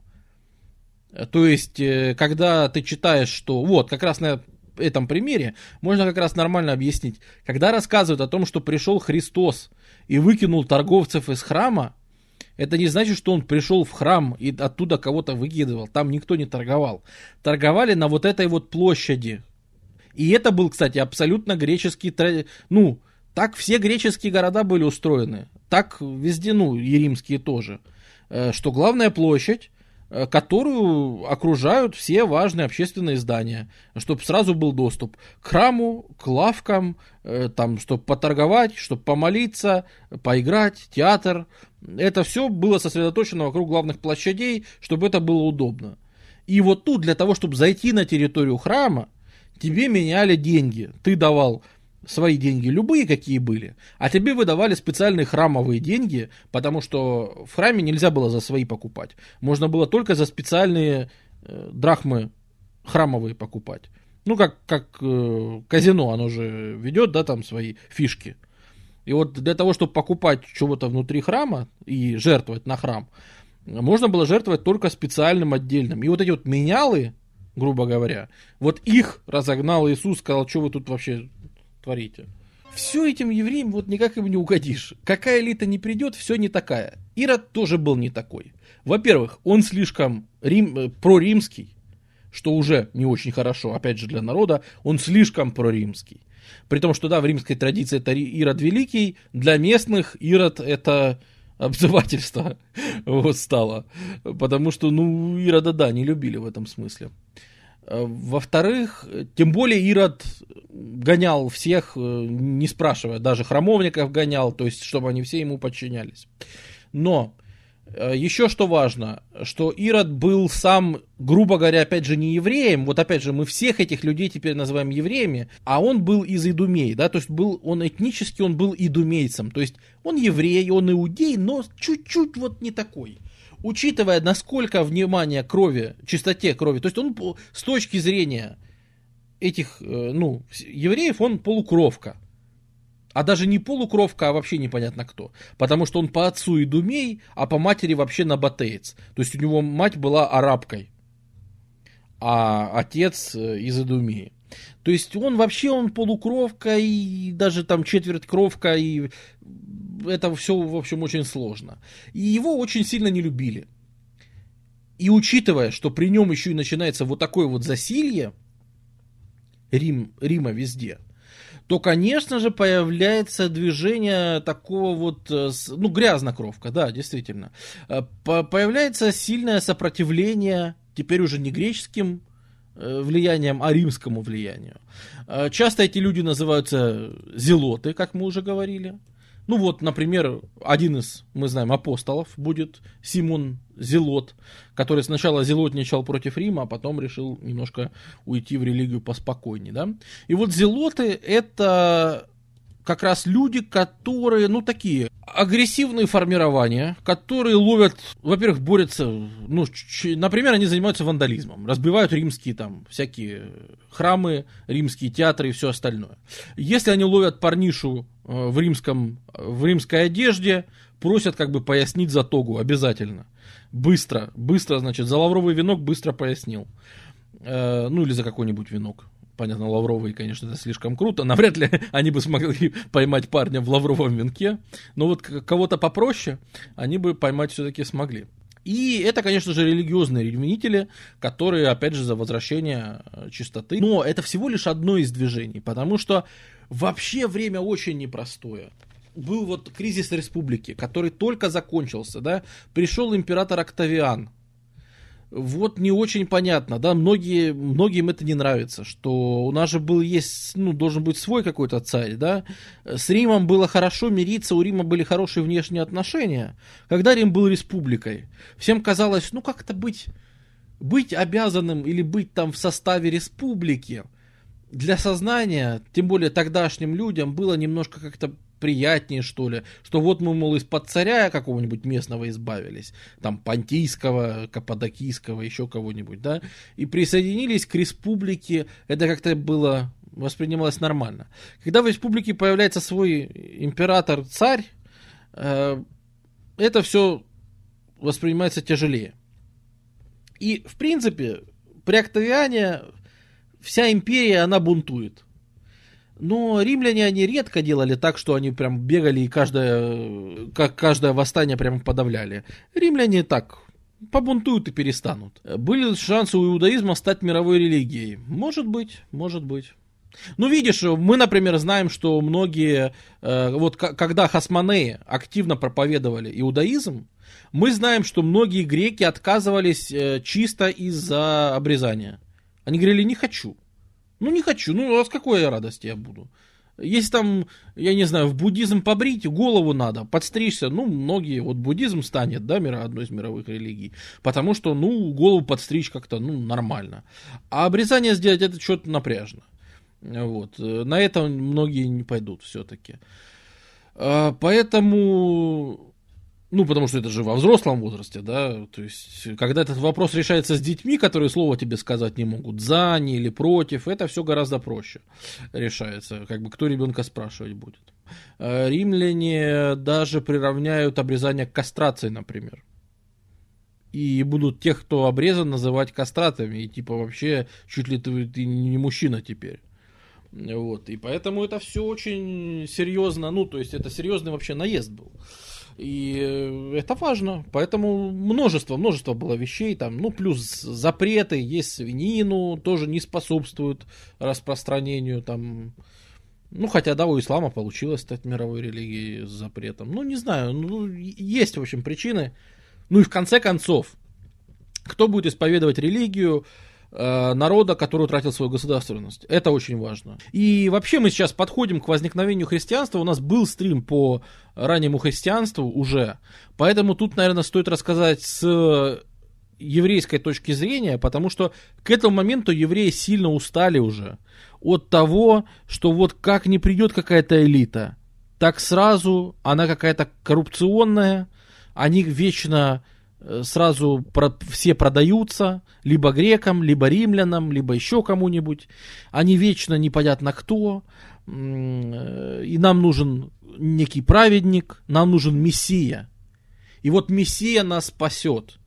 И к нам, и вообще ожидание мессии, эта тема примерно с 50-х годов до нашей эры поднимается – и будет дальше, то есть вот и во времена Христа, и все. И вообще вот эта область сама, Иудея, Галилея, то есть вот эти вот все территории всего этого региона, они в этот момент очень хаотичны. То есть мы раз за разом у нас начинают появляться мессии. Сообщения о том, ну, я же говорю, примерно 12 крупных мессий – а сколько было мелких, можно себе представить. В общем, любой дядя Гриша, объявлял, дядя Елизар, например, объявлял себя мессией, да, очень много сообщений в духе такой-то, такой-то объявил себя мессией, повел весь народ в пустыню, э, ну, как Моисей, да, э, с тех пор никто их не видел. Вот. Значит, э, такой-то, такой-то объявил себя там мессией, пришел, сказал, вода разойдись, там вода не разошлась, там еще что-нибудь. Такой-то, такой-то, то есть ожидание мессии и вообще э, характер борьбы в этот момент там с римским влиянием, люди сильно потеряли веру в возможность того, что у нас будет вот какой-то, ну, веру в возможность нормального государства, потому что что Хасманеи только породили кучу сектанства, что Ирод и, и его мелкие ироды, то же самое, э, все, все, они все проклятущие, коррупционные и вообще ужас. И только праведный Мессия может нас спасти. И поэтому, а Мессия, кстати говоря, по всем пророчествам о том, что Мессия вообще придет когда-то и спасет, такие пророчества были в иудаизме. Э, в принципе, про, про мессианство было. Э, такая ветвь, что Мессия может прийти. Это было одно из отклонений от иудаизма, но, в принципе, вполне популярное, особенно очень популярное в этот момент. И очень важно, что при жизни Иисуса его поведения нет, точно не были чем-то необычным, точно не были. Э, при жизни это точно была просто одна из версий. А как ты поймешь, она праведна, ну, она, он настоящий или нет, да? Тут же не поймешь, когда их много, когда их там 20 человек ходит, и все проповедуют каждый что-то свое. Объясни как объяснить нестыковку в Библии с тем, что там Иисус крестился у Иоанна Крестителя? Как это? Еще ж христианства нет. Как, как это Иоанн Хри- Креститель? Какой же он креститель? Если еще креста, Христа ну, как это? Что значит? Ну, то есть, и дальше нам приходится додумывать. Наверное, Иоанн Креститель был одним из таких учителей, который был учителем. И то, что он крестил, то, что ранние христиане воспринимали, как его крестили, это значит, что его посвятили в это учение, да? Но это все такие додумки, это, это абсолютно голые слова, то есть тут, к сожалению, вот э, не на что опираться. Э, поэтому тут только можно додумывать, что, возможно, Иоанн Креститель это был учитель, к которому приходили, он их омывал водой, это был метод такого посвящения. Плюс, очень модный вообще, но, но и тут, кстати говоря, иудеи, наверное, сами, сами, может быть, не отдавая себе в этом отчет, они копировали общую римскую тенденцию. Потому что в Риме всегда были очень модные тайные культы. Несмотря на официальную религию, несмотря на то, что официальное римское язычество плохо относилась к тайным культам, в смысле, это культы, которые практиковались тайно. Это вы где-то собирались на какую-нибудь мистерию, где были только посвященные. Посвящение происходило вот от одного человека к другому. То есть какой-то бойцовский клуб, грубо говоря, да. И вы тайно по ночам где-то совещались, молились, и что-то такое было по всей Римской империи, и таких культов было просто море, и они шли как бы параллель, а на людях они все выходили и чтили там Юпитера там и всех остальных. То есть на людях ты чтил римское язычество, а по ночам молился какому-то тайному культу. Например, среди солдат там Митра, да, был очень популярный, и митроисты. Э, почему Римская империя с этим мирилась? Потому что половина армии были с тайными митроистами на самом деле. Э, поэтому ну, терпели они такие культы. И в том числе и христиане, и другие там ранее иудейские секты, они же были тем же самым. Это просто некий тайный культ, э, который вот мы там собираемся. Ну и вообще для римлян это было все, все это было иудаизмом, а весь иудаизм римляне воспринимали очень плохо. Потому что все остальные культы на людях молились Юпитеру, а иудеи нет. Иудеи даже на людях говорили, нет, есть только Яхве, а вы вообще... Я фарисей, а ты паси гусей. Э, Все, только Яхва, только хардкор. Э, и за это римляне очень не любили. Типа, ну, пацаны, ну вам сложно, что ли, хотя бы на людях признать, что мы римляне, так положено, э, вот такие боги, это общий пантеон. Они говорят, да, нам сложно, вот, вот нам сложно. И это же потом и христиане переймут. У Иисуса могли быть дети? Слушай, могло быть все, что угодно. Если ты помнишь, на суд... там, когда, что мы можем только сказать из христианских источников, да, что Иисус как раз говорил, что я не царь иудейский, не надо, не надо путать, я не претендую. А, но римляне его все равно вздернули, как вздернули и других мессий, и, ну, распяли, да, распяли. Тогда распятие очень популярным было казнью. Э, самая обычная казнь, достаточно, кстати, позорная, э, поэтому, э, ну, это как бы для современников, особенно для тех, кто был в этом движении, для христиан, да, для них это был контраст. Для них это Сын Божий, для них это Мессия, для них это воплощение спасения – казненный самой, одной из самых презренных казней, которую можно на тот момент придумать, это распятие. И это как бы, ну, знаешь, контраст такой еще для усиления, ну, эффекта. Э, потому что нечто вот, ну, божественное и позорное казнью. Вот. Э, но его история не какая-то особая. То есть, действительно, был прокуратор Понтий Пилат. Э, Пилат был прокуратором с 26 по 36 год уже нашей эры. Э, вот, в принципе, это попадает в примерные. Ну, это все, знаешь, это все вилами по воде, это можно очень долго обсуждать. Э, мне кажется, в историческом контексте, тем более с точки зрения истории евреев, что интересно, да, что это был еврей, который был одним из создателей вот этой вот мессианского направления, он всячески отнекивался от того, что он все-таки царь иудейский, э, но римляне говорили, нет-нет-нет, ты нас не обманешь. Мы иудейские пророчества читали. Мессия – это потомок Давида, а потомок Давида и Соломона – это, ну, царская семья. А если он себя называет Мессией, значит, он автоматом себя называет э, этим самым Э, потомком Соломона. А раз он потомок Соломона, значит, он претендует на местную власть, политическую. Вот этого, вот этого римляне вообще не терпели. На, на политическую власть даже не думай. Религии в свои играйся сколько хочешь. Называть себя мессией, то есть царю, потомком царя Соломона, ни в коем случае. Ни в коем случае. И да, было кое-что исключительное в этой новой религии. Ну, например, то, что оказалось, что все остальные тоже люди. Помимо евреев, есть еще и люди на земле. И есть самаритяне, и еще что очень важно отличало христианство, в раннем христианстве женщины были. Да?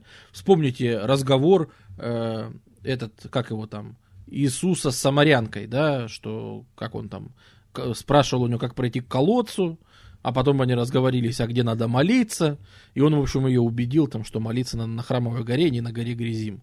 Вот. То есть, во-первых, Иисус проповедовал женщинам, Это вообще удивительная штука. На тот момент такого себе ни, ни иудеи, ни римляне представить не могли. А до женщин-то тебе какое дело? Он сказал, нет, женщина тоже человек, общался, да, там, исцелил инвалидов проституток, да, там с ними общался, среди них проповедовал, и нормально. Какая-нибудь Мария Магдалина, э, какая-нибудь вот эта самарянка, еще там всякие, пожалуйста. Они нормально учились у него, э, приходили, слушали их, пускали. Это, конечно, на тот момент что-то нечто вообще нереальное. То есть христианство от этого потом само откатится назад, и в христианстве оно вернется потом к патриархату. Э, самое раннее христианство, там женщины были в числе обычных, ну, последователей. Э, вот. Э, но с другой стороны, большинство-то евреев ждало не такого мессию. Большинство евреев ждали мессию, который придет, ну, мессию воина, мессию царя, который реально придет и скажет, я потомок Соломона, а теперь вот как, как был Иуда Маковей, вот таких вот каких-нибудь ребят, который придет и всем молотком наваляет, и всех римлян с египтянами всех отсюда прогонит. Вот такого мессию в основном-то ждали. Поэтому при жизни, в принципе, сказать, что там какое-то бы оно было э, сверхпопулярным, это, наверное, нет. Наверное, это перебор. Эти времена были кризисные, да, особенно для евреев это были кризисные времена. Ну, слушай, они столько раз надеялись, вот Фримант, я же говорил, что, ну, я уже какой, третий раз буду повторяться, я не буду повторяться, потому что евреи просто, они разочарованы вообще во всем. Вообще во всем. Ну, сколько можно? И там не так, и все не так, и тут не портится. Опять же, там и, и обрезаться запрещают, и еще что-то что делают. И, и еще же римляне, да, всякие бывали. Э, какой-нибудь Калигула вообще пришел, сказал, а теперь в вашем храме молитесь мне. Вот вы молитесь вашему единому Богу. Хорошо, у вас единый Бог, это я. Ну, понимаешь, ну, с Калигулы какой спрос? У него в конце жизни, видимо, от перенесенных стрессов и болезней, у него, видимо, учитывая, что в молодости это был вполне адекватный товарищ, а в стар... Э, впоследствии творил какую-то вообще неадекватную фигню, ну, у Калигулы, видимо, действительно не все в порядке с головой уже было. С него какой спрос? Но это же местных злило страшно. Э, вот, потому что, ну, ничего себе. и коню. Ну, не то, чтобы э, коню, да. И поэтому такие настроения, что типа, да знаете что, вообще пускай кесарю будет кесарева, да, а мы будем думать там о жизни э, загробной, э, которой вообще в иудаизме э, представления о загробной жизни далеко были не у всех. То есть э, какие-нибудь вот эти садукеи, да, секта иудейская, они вообще считали, что нет, ты умираешь и умираешь, и все. Ну, ты умираешь, и душа твоя умирает. То есть у тебя есть душа, но она такая же смертная, как ты. Она умирает вместе с тобой. И все. А с какой радости ты будешь жить вечно? Вечно Господь живет. А ты-то с какой радости будешь жить вечно? Ты умираешь, просто ты ислеплен из гнили, грязи, глины. С какой радости эта глина возомнила, что она будет жить вечно. Какая-то глина вообще о себе очень высокого мнения, да? Ну, а фарисеи говорили, нет, ну есть же божественное вмешательство, ну, возможно, там, ну, то есть, э, это тоже все не было устоявшимся таким жестким. Вот поэтому тоже, да, христиане, которые говорят, нет, будет апокалипсис, скоро и нам, и римлянам придет полный кирдык, и тогда окажется неважно, у кого было какое государство, э, чем управлял Цезарь, чем управлял Ирод. Это вообще все будет неважно, потому что будут судить не потому, какой ты какую позицию занимал и вообще, а будут судить вот по тому, какую ты жизнь вел. Вот это будет суд, на котором, да, встанут мертвецы, в котором, в общем-то, всех нас осудят. И вот, вот тогда посмотрим, кто будет гореть в аду вечно, а кто в раю будет жить. Вот. Ну, как бы то ни было, его распяли. И на этом эта история не просто закончилась, а наверное, для современников прошла, вот именно для современников, там, в 30-е, в 40-е, она особо даже прошла, ну, как бы, это было просто в числе очередных людей, которые объявили себя мессией, а их римские власти казнили. Вот разве что вот так.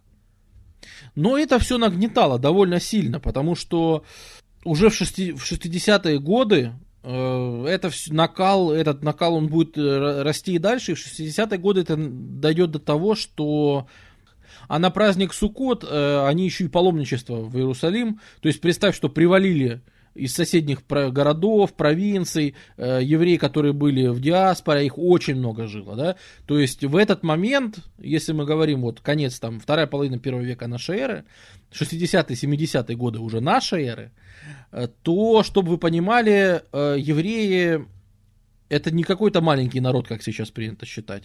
На тот момент, если население Римской империи где-то 50-70 миллионов, то население, то евреев в ней жило примерно от 5 до 10 миллионов. 5-7 миллионов. То есть примерно каждый десятый еврей. Ну, их население в Александрии, в Афинах, в Риме. Э, там очень-очень большие диаспоры еврейские. Вот, поэтому вот эти вот идеологические про- проблемы, это на тот момент очень серьезно. И где теперь? Теперь они ассимилированы. Потому что, естественно, ну, сейчас, сейчас объясним, где они теперь. Нет, наверное, каждый десятый станет при Трояне, да, когда завоюют Месопотамию. Да, точно. Когда месопотамские города присоединятся, тогда их станет в этот момент их все-таки, наверное, поменьше еще. Э, вот. Но, в принципе, их уже в этот момент в диаспоре живет больше, чем в Иудее. В итоге это все выливается к тому, что в 60-е годы э, начинается, просто случается резня, э, не дождавшись Мессии, э, начинается резня в Иерусалиме и вообще в провинции Иудея. Римлян режут, выбрасывают, э, римские храмы жгут. В общем, начинается антиримское большое восстание, которое перерастет в то, что потом назовут иудейские войны. Потому что, ну, римляне тоже красавцы, они не держали ни одного легиона в этих территориях. Э, стояла какая-то когорта одна, которую тут же, понятное дело, опрокинули, забрили. Э, вызывают один легион из Сирии для подавления восстания.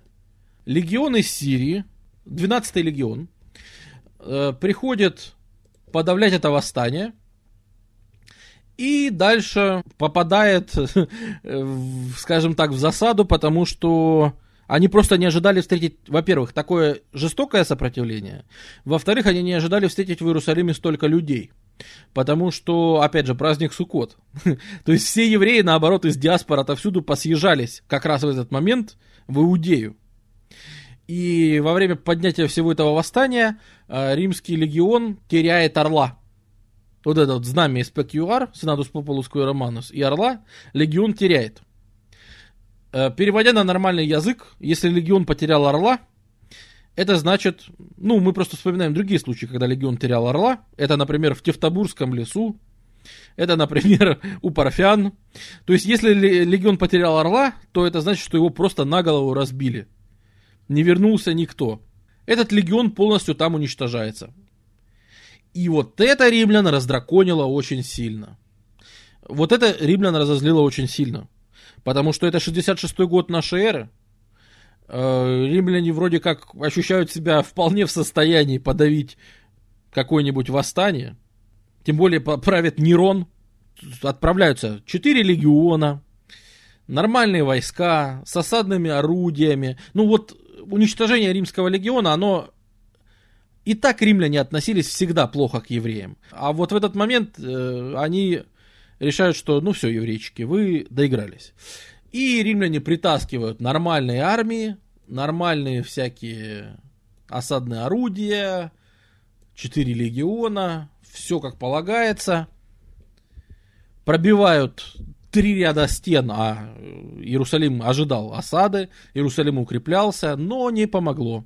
Три ряда стен они пробивают, разрушают Иерусалим, вырезают там всех вообще, кого только можно, приходят на храмовую гору, говорят, что это у вас тут? Еврейский храм стоит. Сравнивают его с землей, э, забирают оттуда весь лут и все, что только можно – Э, вообще большие сокровища тут были накоплены, и так как это, ну, главное было священное место. Э, на деньги, залутанные э, с этой компании, скорее всего, построили Колизей в Риме.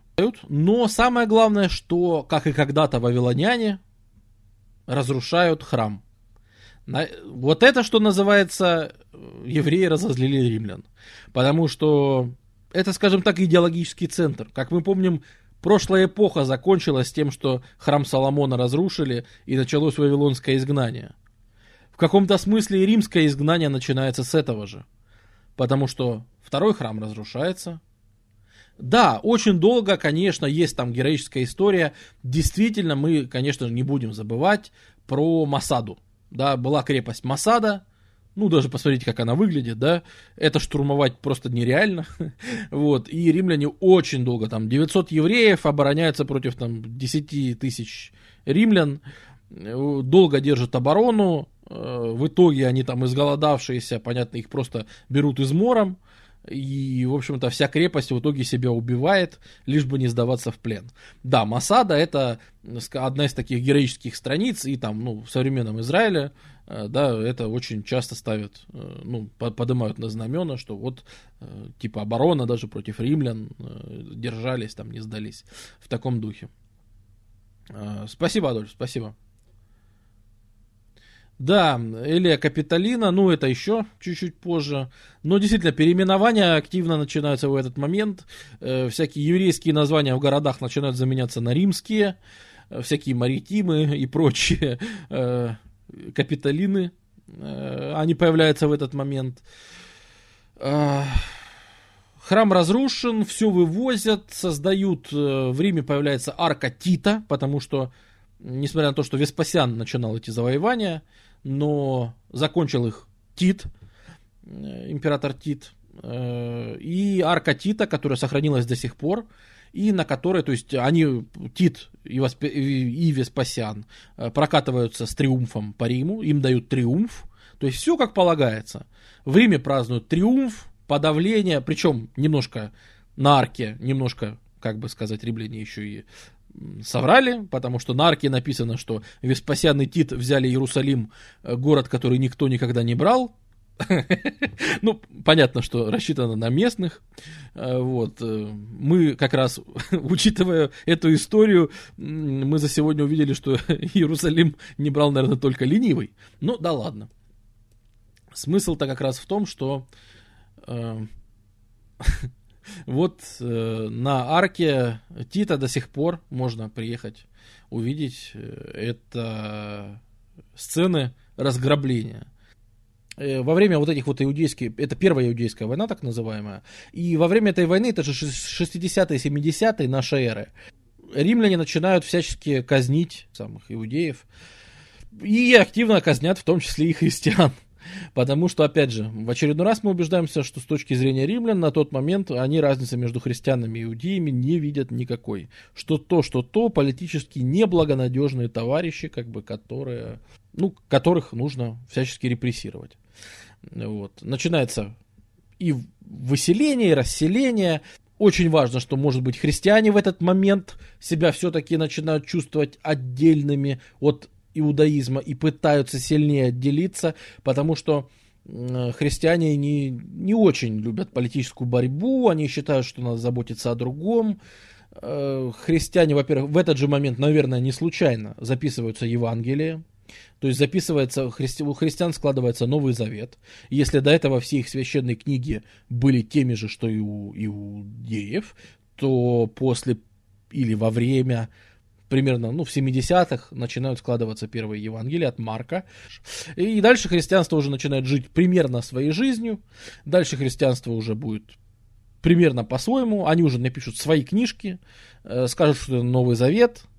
Э, и дальше уже будут исповедовать вот это. И, э, ну, то есть, дальше у них уже будут все больше и больше отдаляться от иудаизма. Но ожидание Мессии не закончилось. Потому что теперь разрушен храм. И следующее восстание у нас произойдет, знаете, когда? Еще через 70 лет нас ждет еще вторая иудейская война, наверное, последняя, потому что храм-то разрушен, окей, но храм уже был когда-то разрушен. Храм Соломона был разрушен вавилонянами. Прошло 70 лет, и его восстановили, при, когда пришли персы. Так может быть и теперь будет точно так же. И чем ближе вот эта дата, 70 лет, когда пройдет там примерно 70 лет, да, у евреев появляется надежда на то, что все-таки Мессия придет, когда исполнится 70 лет с разрушения храма, и тогда мы сможем нормально снова, ну там 60, 65, 70 лет. И тогда мы снова поднимем восстание, и снова, как в древности, восстановим храм. Вот-вот, надо осталось немножко подождать. И тут же всплывает еще и теория о том, что так, стоп, вы говорите, что Мессия придет еще раз? А вы знаете, что примерно в 130 году будет не только 70 лет с разрушения храма, но и 100 лет со смерти Иисуса Христа. 100 лет со смерти Иисуса Христа, который сказал честно иудейское «Я вернусь», I'll be back. И все ждут, те, кто его почитает, те ждут его возвращения. А при этом все евреи ждут возвращения храма. Одно накладывается на другое, и популярность христианства в начале, в середине второго века нашей эры начинает на это поле резко взлетать. По крайней мере, среди иудеев. Потому что они и так все ждут, ну что Мессия, ну теперь это точно он должен прийти. Потому что ну вот же будет, вот будет точно Мессия, раз 70 лет храму, разрушению, и он восстановит храм. И другие говорят, а вот и 100 лет со смерти Христа, они тоже придут, и вот будет 100 лет. Это же как раз совпадает. Вот он и будет новый Мессией, второе пришествие вот сейчас будет, там, в 100, ну, 130-х, да, там, годах нашей эры. Вот оно же сейчас будет. И действительно, чем ближе 130-е годы, тем чаще иудейские снова восстания, они поднимают восстания в диаспорах, они поднимают восстания в Иудее, они поднимают везде восстания, они снова надеются скинуть римлян, а, разражается в 130-х годах восстание так называемого Баркохбы, приходит лидер, ну, его на самом деле звали Баркасиба, или как-то так, но его переименуют в Баркохба, в смысле там падающая звезда, то есть его объявляют тем, что он там, ну, сын звезды. Сын звезды, Бар Кохба, э, то есть падающая звезда, наконец-то пришел Мессия настоящий. Не Мессия, который говорит «возлюбите ближнего своего», а настоящий, как был Маковей с молотком, только теперь приходит Бар Кохба, который говорит «нахрен всех этих римлян, режьте просто без разговоров». Причем христиане говорят «нет, ну мы не хотим резать, нам религия запрещает». Он говорит «режьте христиан». Вот тут христианство с иудаизмом уже расходятся железно. А, где-то в 130-140-е годы нашей эры, а, потому что восстание Баркохбы, которое охватывает огромные территории, и даже они выбьют себе там на годик на вторую независимость. Баркохба начнет чеканить монеты на секундочку. Будут выходить монеты свои у Баркохбы со своими там текстами, со своей, ничего, на тот момент это большое достижение, то есть они практически, практически скинули римлян, э, говоря о том, что ну, ну все, наконец-то все закончилось. И действительно был душевный подъем очень большой. Ура, мы убиваем римлян, мы убиваем христиан, мы убиваем всех не таких, как мы. Наконец-то, как мы давно мечтали, убить всех не таких, как мы. И это сейчас можно. Если там реки крови, там огромное разрушение, э, вообще действительно разрушительная очень война идет. И, ну, наверное, можно сказать, что у э, Рима тут заканчивается уже терпение. Это время сначала Трояна, потом Адриана. Э, Кохба. Кохба. Не Кохва, а Кохба. Э, наверное, вот тут у них все-таки заканчиваются терпения, потому что треть римских легионов направляется в Иудею. Они перебивают всех, в том числе Баркохбу. Кстати, после этого э, его традиционный э, интересно, как к нему изменилось отношение с тех пор, потому что э, когда римляне его убили и подавили восстание, римляне давят восстание очень жестоко. Римляне, во-первых, депортируют или убивают всех распинают тысячи. А, провинции Иудеи больше нет. Точнее, вот этнархия это Иудея. Все, нет никакой Иудеи. Она упраздняется. Появляется... Римляне говорят, зачем Иудея? Какие еще... Нет, не хотим к Иудеям. Тут жили какие-то филистимляне, да? Так вот, теперь это будет филистимлянская Сирия. Э, по латыни Сирия-Палестина. То есть всякая Иудея, Израиль, Идумея, все это упраздняется, и создается одна большая римская провинция Палестина. Ну, на тот момент она называется Сирия-Палестина, в которой никаких евреев нет. Евреям запрещено жить в провинции Сирия-Палестина в ближайшие 500 лет. Запрещается евреям жить в этой области.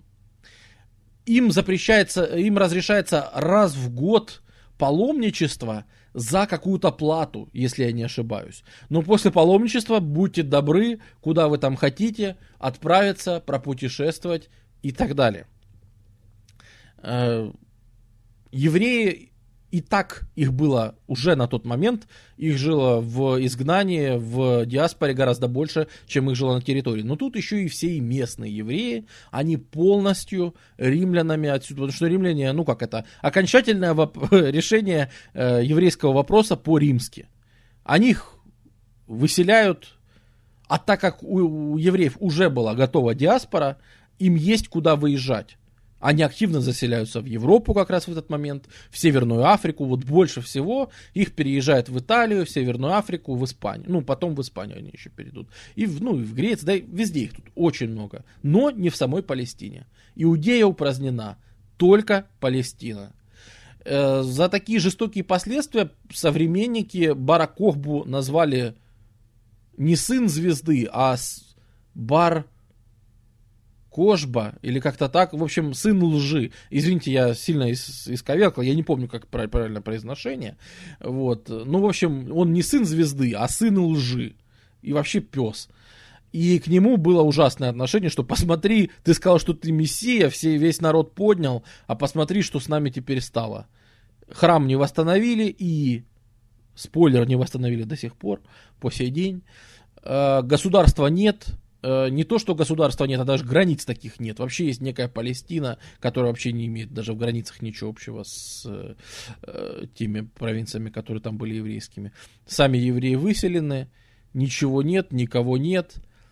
А в современном Израиле, да, потому что ситуация непростая, современный Израиль много воюет, и очень нужны деятели, которые, ну, военные герои, э, из истории, которых вспомнить. Э, современный Израиль Баракохбу немножко Э, как это сказать, реабилитировал. К нему гораздо лучше сейчас отношения, ну, типа, сопротивлялись же, боролись там против всех. Э, а современники нет, современники его там обозвали сыном лжи, и все, и вообще страшно не любили. Начинается знаменитая история, и следующая вообще страница еврейской истории.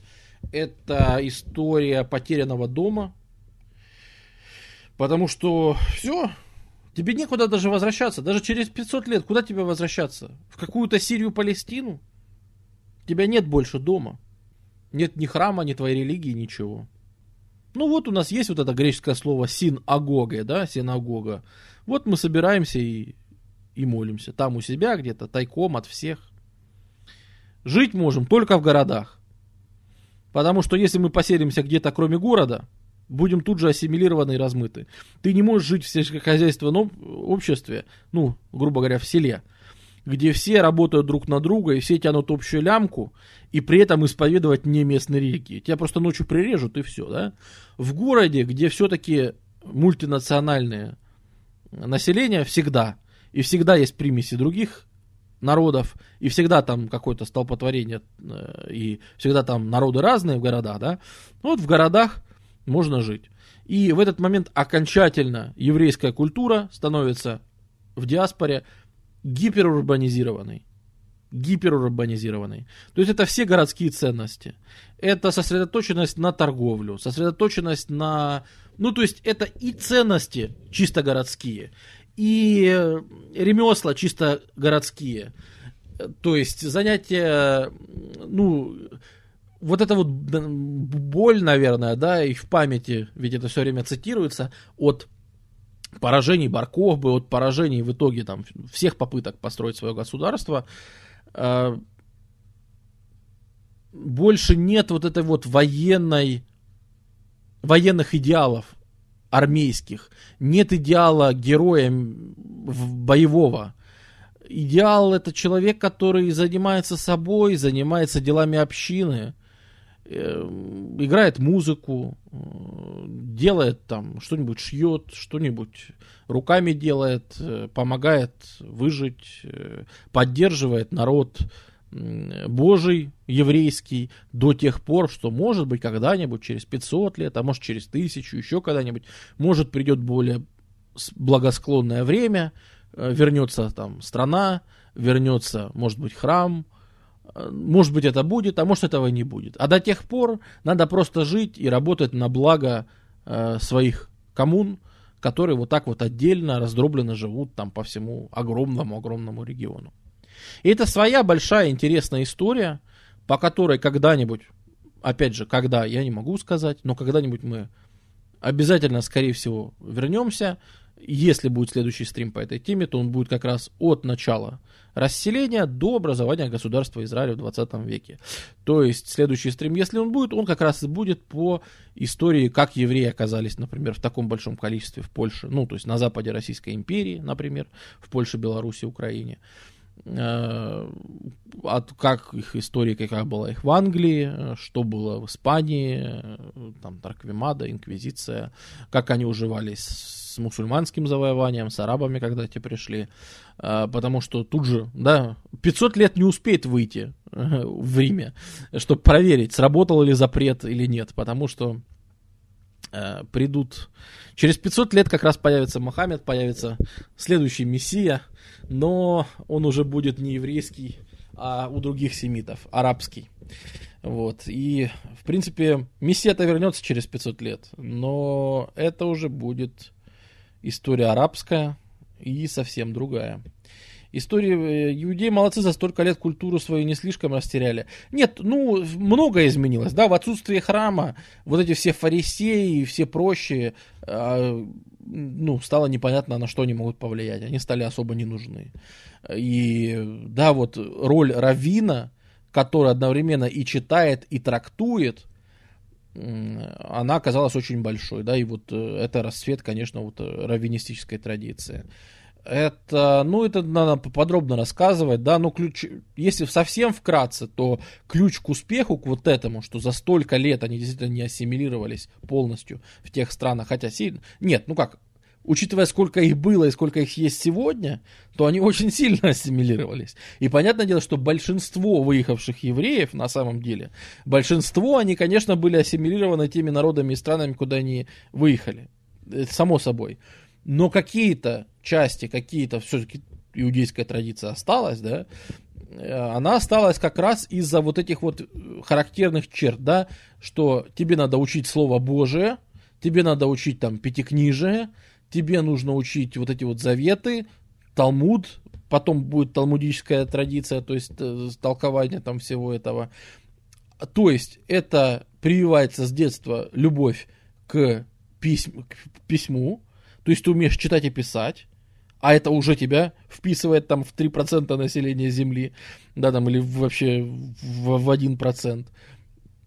Ты умеешь читать и писать, ты живешь в городе, тоже меньшинство населения Земли на тот момент, ты живешь там, ну, то есть, и там э, ценности не пойти и воевать, ценность не возделывать землю, а ценность э, торговать, ценность э, там, заниматься культурой, то есть это чисто городские, да, оно очень хорошо вписалось они, наверное, не могли этого знать наперед, но это очень хорошо вписалось в концепцию, которая будет в Средневековье, да, вот в феодальную концепцию городов-островов цивилизации и таких же в этих городах кварталов, островов еврейской цивилизации, да, они просто, иде... они были созданы друг для друга, вот, они идеально туда зашли, и поэтому какие-то общины, какие-то, ну, даже в большом количестве, они, в принципе, выжили переселились, ну, а кое-где даже в большом количестве. Э, вот. Но это уже действительно все история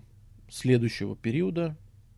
Так что все, всем большое спасибо. Еще с вами увидимся. До новых стримов, до новых встреч.